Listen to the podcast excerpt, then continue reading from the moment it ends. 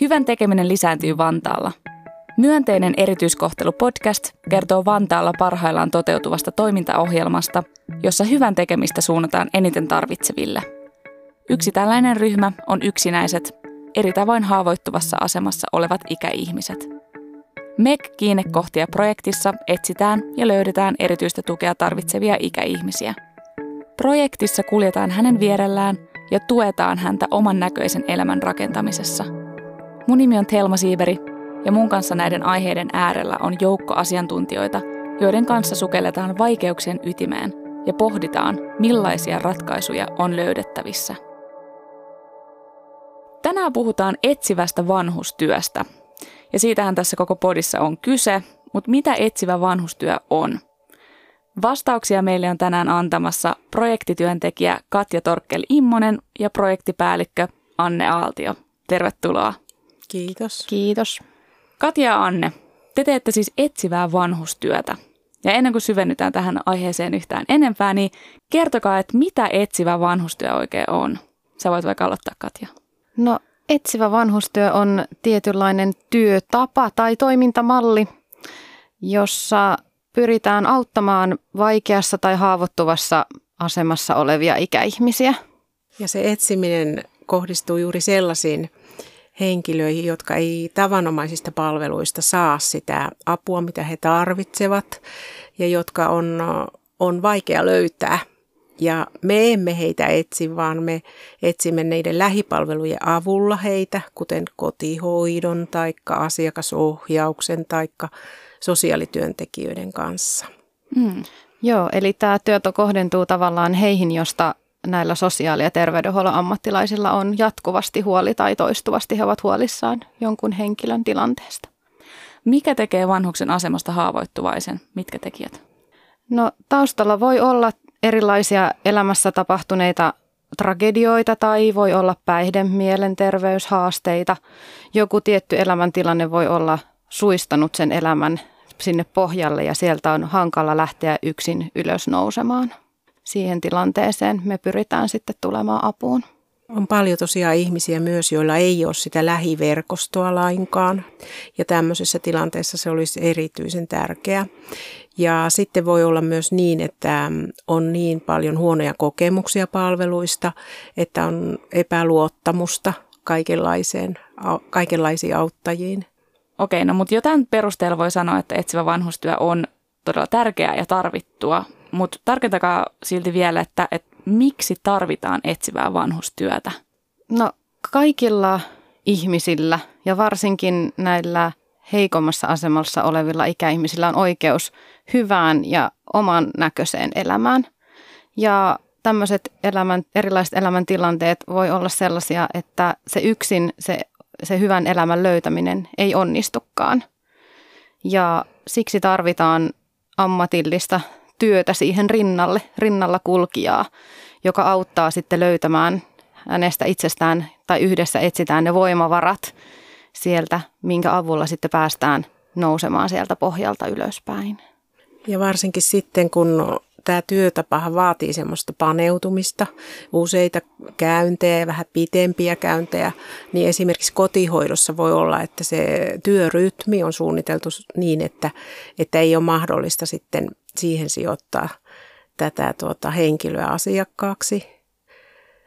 Voi myös olla niin, että mm, kun tässä vaaditaan semmoista vähän erilaista osaamista, niin tota, kaikki, kaikissa työryhmissä ei ole sellaista osaamista.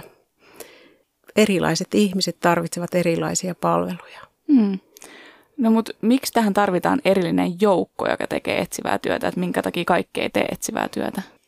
No tämä tietysti tai vaatii semmoista tietynlaista ammatillista osaamista, eli jokainen osaa semmoisen lähimmäisen kohtaamisen, mutta se, että osaa asettua sen ihmisen asemaan tai näkee sen ihmisen tilanteen sen ihmisen omasta näkökulmasta, niin se vaatii ehkä semmoista tietynlaista osaamista, joka sitten, sitten tota tässä etsivässä työssä on se, se kohtaaminen, kuunteleminen. Ne on niitä tärkeitä tämän työn työkaluja. Se, että meillä on aikaa sille ihmiselle, me lähdetään sen ihmisen omista lähtökohdista ja me edistytään tai, tai työskennellään sen ihmisen omassa tahdissa.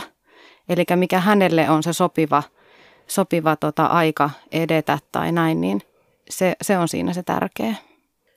Joskus voi olla myös niin, että se ihminen on eksyksissä itseltäänkin, jolloin tavallaan se ammattityöntekijä kykenee poimimaan niin kuin sieltä ihmisen tarinasta niitä tärkeitä kohtia, joihin kannattaa pysähtyä. Eli tämä auttaa niin kuin jäsentämään myös sitä ihmistä itseään, sitä tilannetta. Eli just niin kuin Katja jo aikaisemmin sanoi, että se särö siihen elämään on saattanut syntyä siellä varhaisemmin kauankin. Voi olla, että koko elämä on ollut hyvin säröistä, jolloin ne solmut on aika tiukassa. Ja, ja tuota, ihminen ei pysty itse ehkä enää edes näkemään, näkemään. eli hänellä on se näköala mennyt aika, aika laillakin kokonaan. Hyvin monenlaisia tarinoita on tosiaan kohdattu, mm. elämäntarinoita. No mitä työvaiheita sitten etsivässä työssä tarkalleen on? No varmaan ensimmäisenä on se tutustuminen, eli ihan tutustutaan, jutellaan tämän ikäihmisen kanssa. Pyritään luomaan sitä luottamusta, eli että hän lähti, rupesi luottamaan meihin työntekijöihin ja sieltä sitten alkaisi kertoa niitä omia asioitaan tai omia toiveitaan ja ajatuksiaan. Että se on se ihan ensimmäinen lähtökohta ja siihen voi välillä mennä pitkäkin aika, että, että voi olla, että monta, monta monta kertaa vaan tutustutaan, jutellaan – ihan vaan sitä, että se luottamus sieltä herää. Ja sitten sieltä alkaa myös löytyä sitä voimavaraa, eli työntekijä myös koko ajan miettii sitä tarinaa, mitä hän kuulee, ja mehän tehdään semmoista reflektoivaa keskustelua myös, niin kuin ohjataan tavallaan toisiamme siinä, siinä työssä, että pystyisimme näkemään niin kuin asiakkaan näkökulmasta sitä tilannetta. Eli sitten sieltä kun poimiutuu niitä asioita, joita lähdetään työstämään, niin tuota, ne voi olla ihan asiointia. Itsensä hoitaminen voi olla joillekin henkilöille vaikeita, jolloin me autetaan myös ihan hammaslääkäriaikojen järjestelyissä, terveyspalvelujen järjestelyissä. Taikka sitten ne voi olla jonkun tietyn elämänvaiheen tarkempaa läpikäyntiä. Esimerkiksi leskeytyminen on monella ihmisellä hyvin suuri käännekohta ja voi pudottaa niin kuin siihen suruun aika syvälle, jolloin voi olla, että ihan sitä surun vaihetta käydään läpi sen ihmisen kanssa. Taikka sitten on tullut säröjä siellä perhedynamiikassa läheisien kanssa, jolloin käydään läpi tavallaan niitä asioita, hyvin sille myös lähimmäisperiaatteella, eli tämä ei ole terapiaa eikä, eikä, eikä korvaa niin kuin semmoisia muita palveluja, mitä, mitä ihminen voi saada. Esimerkiksi terapiapalvelut tai päihdepalvelut, jotka voi olla siinä rinnalla koko ajan myös tukemassa tätä henkilöä. Hmm. No kauan keskimäärin sitten tämä jakso kestää? Useimmiten siinä puolisen vuotta. Joo, onko se arvioitu, että se on niin kuin sopiva aika vai minkä takia tämä puoli vuotta? No nämä pioneerit, jotka on tota, tätä palvelua kehittänyt, niin on kyllä todenneet tämän ja tämmöinen kokemus meillekin on Vantaalla tullut, että siinä ennättää aika paljon siinä puolessa vuodessa. Ja eihän mikään estä sitten, jos tämä toiminta jat- olisi jatkuvaa, niin voi tulla tulevina vuosina joku vaihe, jolloin hän jälleen on, on tämmöisellä vierellä kulkemisen jaksolla – Tokihan tässä kerrotaan asiakkaalle heti siinä alkuvaiheessa, että tämä on tämmöinen määräaikainen työskentelyjakso.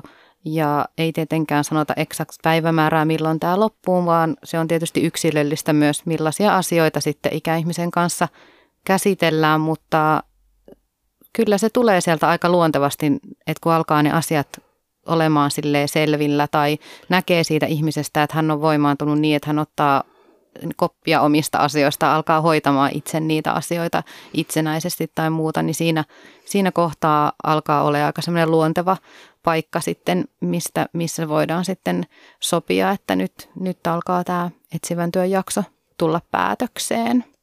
Ja siinä ehkä sitten korostuu se yhteistyö niiden muiden toimijoiden kanssa. Eli monilla asiakkailla on niitä muita lähipalveluita käytössä, kotihoitoa tai muuta, niin tavallaan sitten sinne sitä yhteistyössä sitten viestiä, että mikä se tavallaan jatko tällä asiakkaalla sitten sitä kautta on. No mitä tapahtuu sitten asiakkaalle tämän jakson jälkeen, kun etsivä työ päättyy? Me soitetaan ehkä noin kuukauden kahden päästä, eli kuulumissoittoja tehdään myös, että katsotaan, että tavallaan sen jakson jälkeen, miten on asiat lähtenyt, lähtenyt rullaamaan, miten se elämä on lähtenyt rullaamaan sen jakson jälkeen. Tarvittaessa siinäkin vaiheessa voidaan sitten tehdä vielä jotain, vaikka kotikäyntiä, jos jotain tulee esille, mutta ehkä muut lähipalvelut on se, mikä sitten tavallaan jatkaa siinä asiakkaan rinnalla. Joillekin olemme myös sitten löytäneet vapaaehtoisia. Eli jos on vaikka semmoinen ulkoiluharrastus alkanut tämän jakso aikana, niin vapaaehtoinen voi sitten jatkaa siinä tukemassa häntä. Miten sitten nämä vanhukset, kun tämä on tietenkin niin kuin hieno, hieno palvelu heille, niin miten he ovat ottaneet tämän sitten vastaan? Tosi positiivisia kokemuksia ihan kaiken kaikkiaan, eli lähestulkoon kaikki on olleet tosi kiitollisia saamastaan tuesta ja avusta. Eli kyllä se on niin kuin voimaannuttanut heitä todella paljon ja, ja antanut heille sitä uskoa siihen omaan elämään ja siihen omien, oman elämänsä hoitamiseen ja omien asioiden hoitamiseen. Monilla ei ole ollut tämmöistä keskustelusuhdetta intensiivistä, jos, jossa voi käydä läpi niitä oman elämänsä asioita.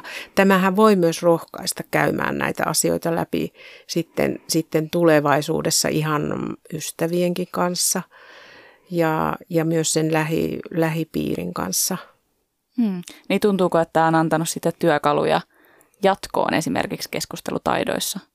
Kyllä, ehdottomasti ja juurikin sitä, että he uskovat niihin omiin kykyihinsä – Eli että he osaavat hoitaa niitä omia asioitaan. No mitä on tärkeimpiä huomioita, mitä te olette tehnyt tämän etsivän työn parissa? No mulle tulee tuohon äskeiseen viitaten se, että mua on yllättänyt hyvin paljon se, että miten paljon voimavaroja ihmisillä kuitenkin löytyy.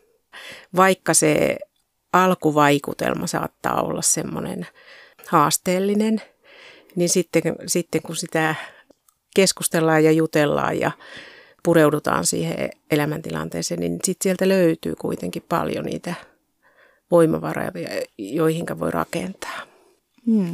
Toi on todella lohdullinen tieto, että, että niitä voimavaroja on, vaikka tuntuu, että, että ne usein saattaa olla lopussa, mutta yllättävästi sieltä kuitenkin aina löytyy. Mites Katja? No mua on ehkä yllättänyt positiivisesti se, että miten nopeasti nämä ihmiset on alkanut luottamaan meihin työntekijöihin. Ei tietenkään kaikki, mutta hyvin moni. Eli aika nopeasti siinä tavallaan työskentelyn alkuvaiheessa on jo kuullut paljon paljon erilaisia tarinoita ja elämänkohtaloita ja tilanteita.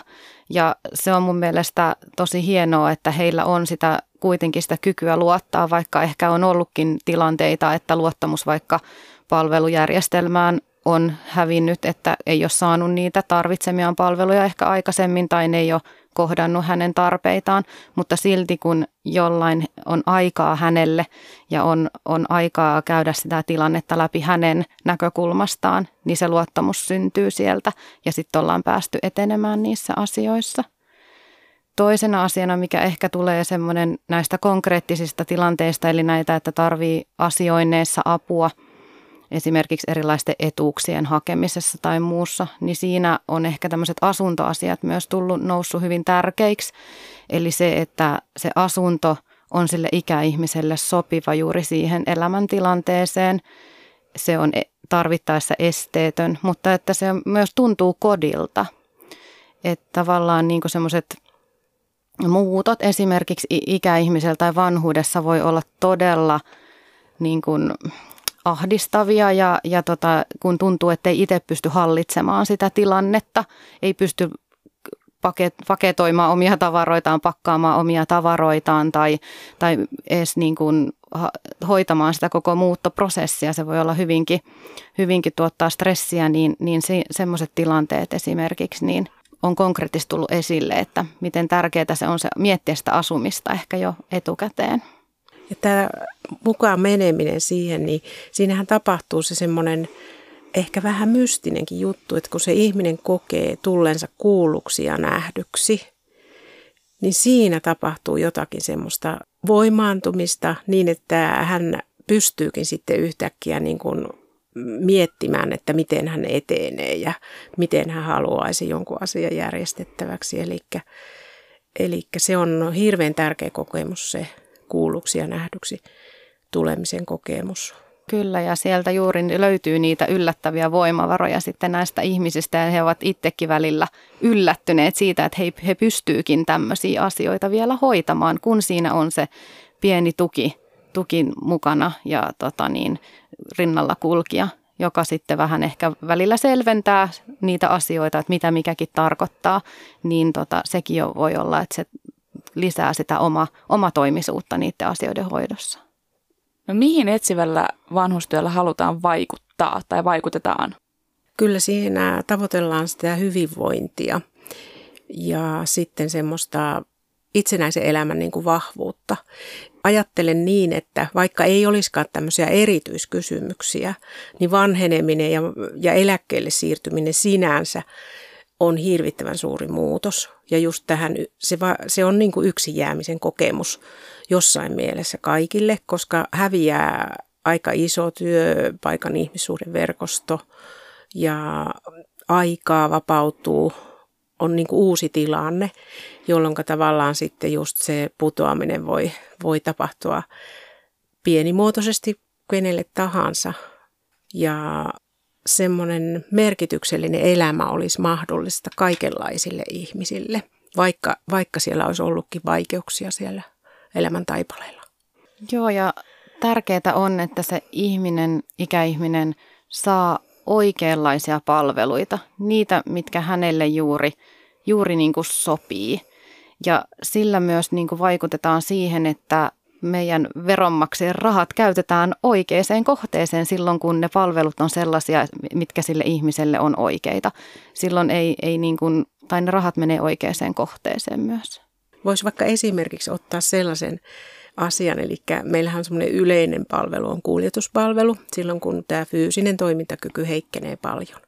Mutta jos ihmisillä ei ole paikkoja minne mennä, niin hän ei ikään kuin hyödy tästä palvelusta, jolloin etsivä työ niin kuin auttaa löytämään semmoisia uusia mm, rutiineja siihen elämään siinä muutosvaiheessa, jolloin hän voi niin kuin löytää semmoisia semmoista mielekästä tekemistä ja mielekkäitä yhteisöjä, mutta tietenkin hän voi elää myös yksin. Eli me ei mitenkään, niin kuin, meillä ei ole mitään semmoista mallia, että mitä kaikkea ihmisten pitäisi vanhana tehdä. Eli mm. sen he toki valitsevat itse, mutta, mutta me autetaan siinä ja tuetaan siinä löytämisessä. Hmm. No työntekijän näkökulmasta, niin mikä on antoisinta tässä etsivässä työssä?